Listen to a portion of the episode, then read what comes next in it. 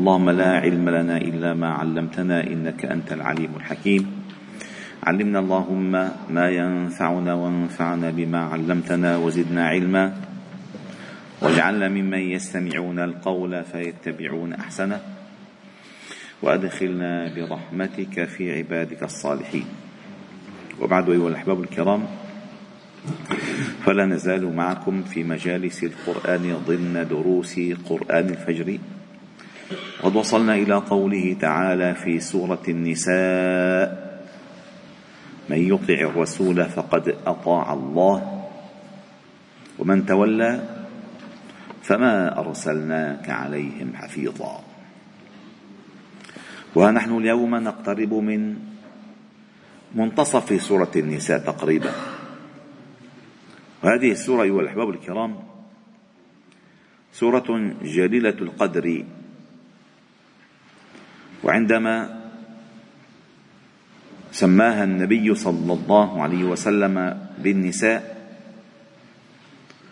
وللفائدة أغلب تسمية السور أغلبها توقيفية أغلبها. وبعض سورها ليست توقيفية. ولكن من هذه السور التوقيفية بأسمائها النساء. وقد ثبت اسمها في صحيح البخاري أنها سورة النساء. ولا اسم آخر سورة النساء الكبرى. هذه السورة أيها الأحبة الكرام تعنى بالبناء الداخلي بالتحصينات الداخلية وأول حصن لها الأسرة.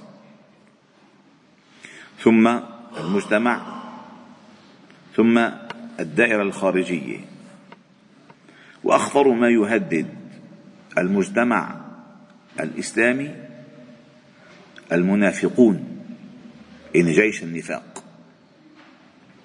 هؤلاء من يظهر الإيمان ويبيتون شيئا آخر.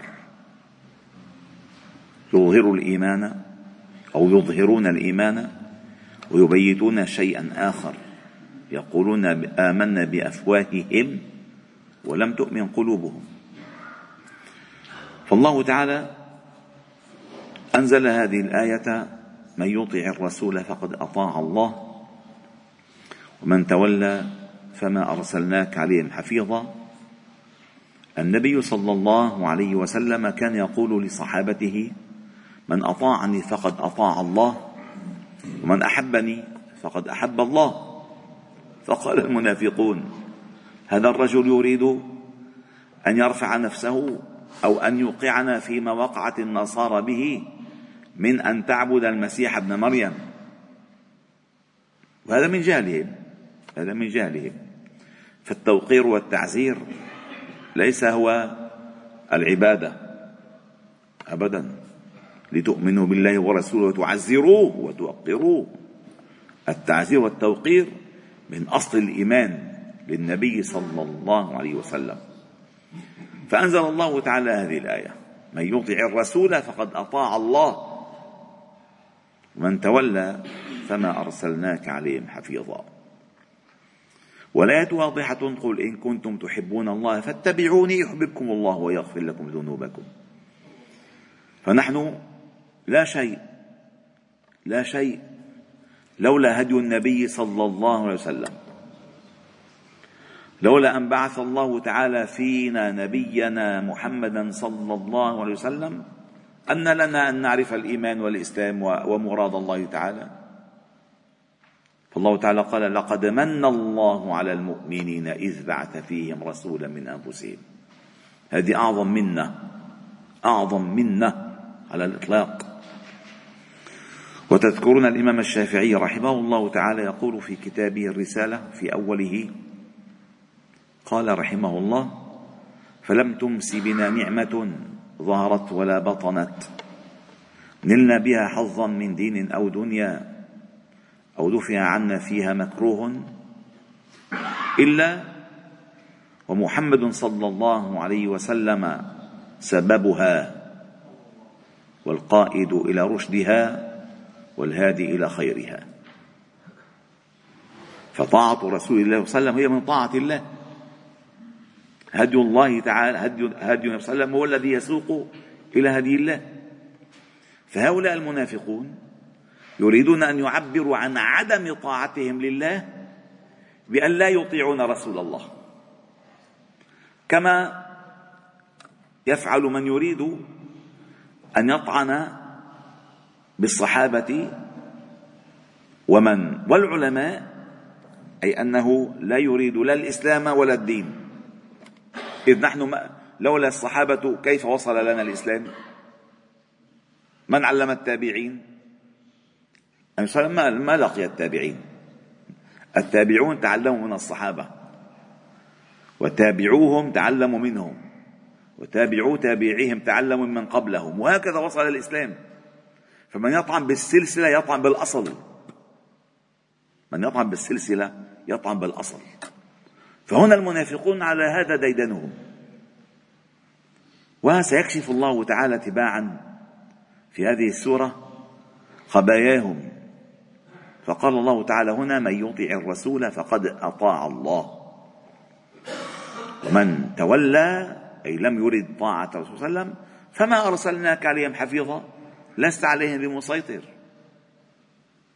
هو اختار هذا الطريق سيدفع ثمنه إن المنافقين في الدرك الأسفل من النار. سيدفع ثمنه.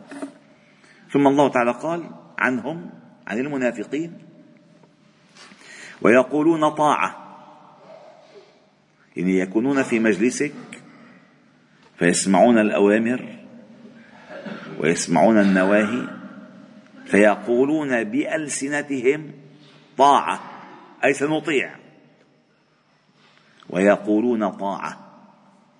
فإذا برزوا من عندك أي خرجوا من عندك بيت طائفة منهم غير الذي تقول. وهم يبيتون هذه النية قبل المجيء وبعد المجيء.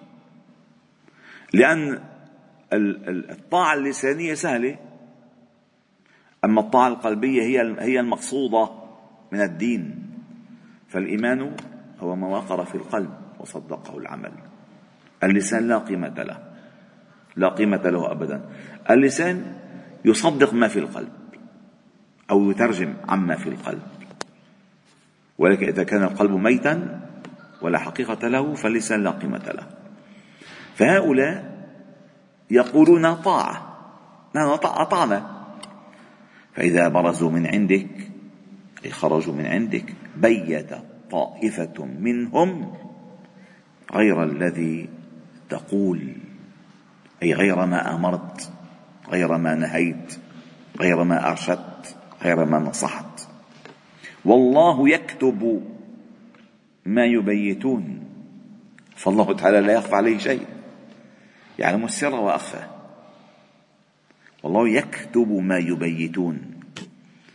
هذا بمعنى الكتابة وهذا هذا وهذه الجملة مخيفة. أي الله عز وجل يحاسبهم على ما تدور به أنفسهم ويبيتون معصية النبي صلى الله عليه وسلم يكتبها عليهم. فأعرض عنهم.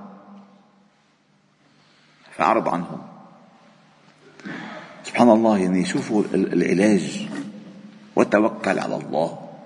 وكفى بالله وكيلا. الإنسان لا يشغل نفسه بميدان غيره. لا يشغل نفسه بميدان غيره. النبي صلى الله عليه وسلم عالج المنافقين وهم أعدى الأعداء بالإعراض والتحذير. ولم يرد عنه أنه قتل منافقا واحدا أو أمر بقتل منافق واحد. بل قال عندما كانوا يقولون له فلنضرب رأس أو عنق هذا المنافق يقول لا أريد أن تقول العرب أن محمدا يقتل أصحابه. هو بالظاهر بالظاهر معنى. فلذلك قال أعرض عنهم وتوكل على الله. ما أعرض عنهم أنه لا تلتفت إليهم ولكن التحذير منهم واجب. وإلا ما نزلت سورة المنافقون؟ سورة كاملة عن المنافقين. والنبي صلى الله عليه وسلم سنها لنا أن نقرأها يوم الجمعة. وفي الأعياد حتى يبقى المنافقون في حذر وأنهم يعني كل تحركاتهم مرصودة كلها. فإذا فأعرض عنهم وتوكل على الله وكفى بالله وكيلا. فعلا أيها الأحباب الكرام من يدرك بعد بعد وعمق التوكل لا يضعه إلا مع الله لأن شو شو هي الوكالة؟ شو هي الوكالة؟ أولا الوكالة لا يمكن أن تكون إلا لمن تثق به وبقدرته على فعل ما وكلت الأمر به إليه لا يمكن وأهم شيء بالوكالة أن ترضى بنتائج ذلك أهم شيء. فعندما توكل فلانا وكلتك تبيع لي السيارة مثلا. راح باع السيارة. ما بقبل لك لا وكلتني. ليش وكلت كان وكلتك تصلح بيني وبين آه، أستاذ رائد. بعد ما صلحنا ما بقبل شو هالوكالة هذه من وكالة الوكالة الحقيقية يعني التوكل الحقيقي الذي يكون بداية نابعا. من الثقة الكاملة ونتيجتها الرضا الكامل. الرضا الكامل. والما اسمه توكل. التوكل هو الرضا الكامل. الثقة الكاملة والرضا الكامل. قال فأعرض عنهم وتوكل على الله وكفى بالله وكيلا. أي يكفيك كل شر وكل ما تحذر إن جعلت الله تعالى عليك وكيلا. فنعم المولى ونعم الوكيل. أليس الله بكاف؟ عبده بلى. ويكفيك. وكفى بالله حسيبا. وكفى بالله حسيبا. يا أيها النبي حسبك الله. ومن اتبعك من المؤمنين. حسبك الله.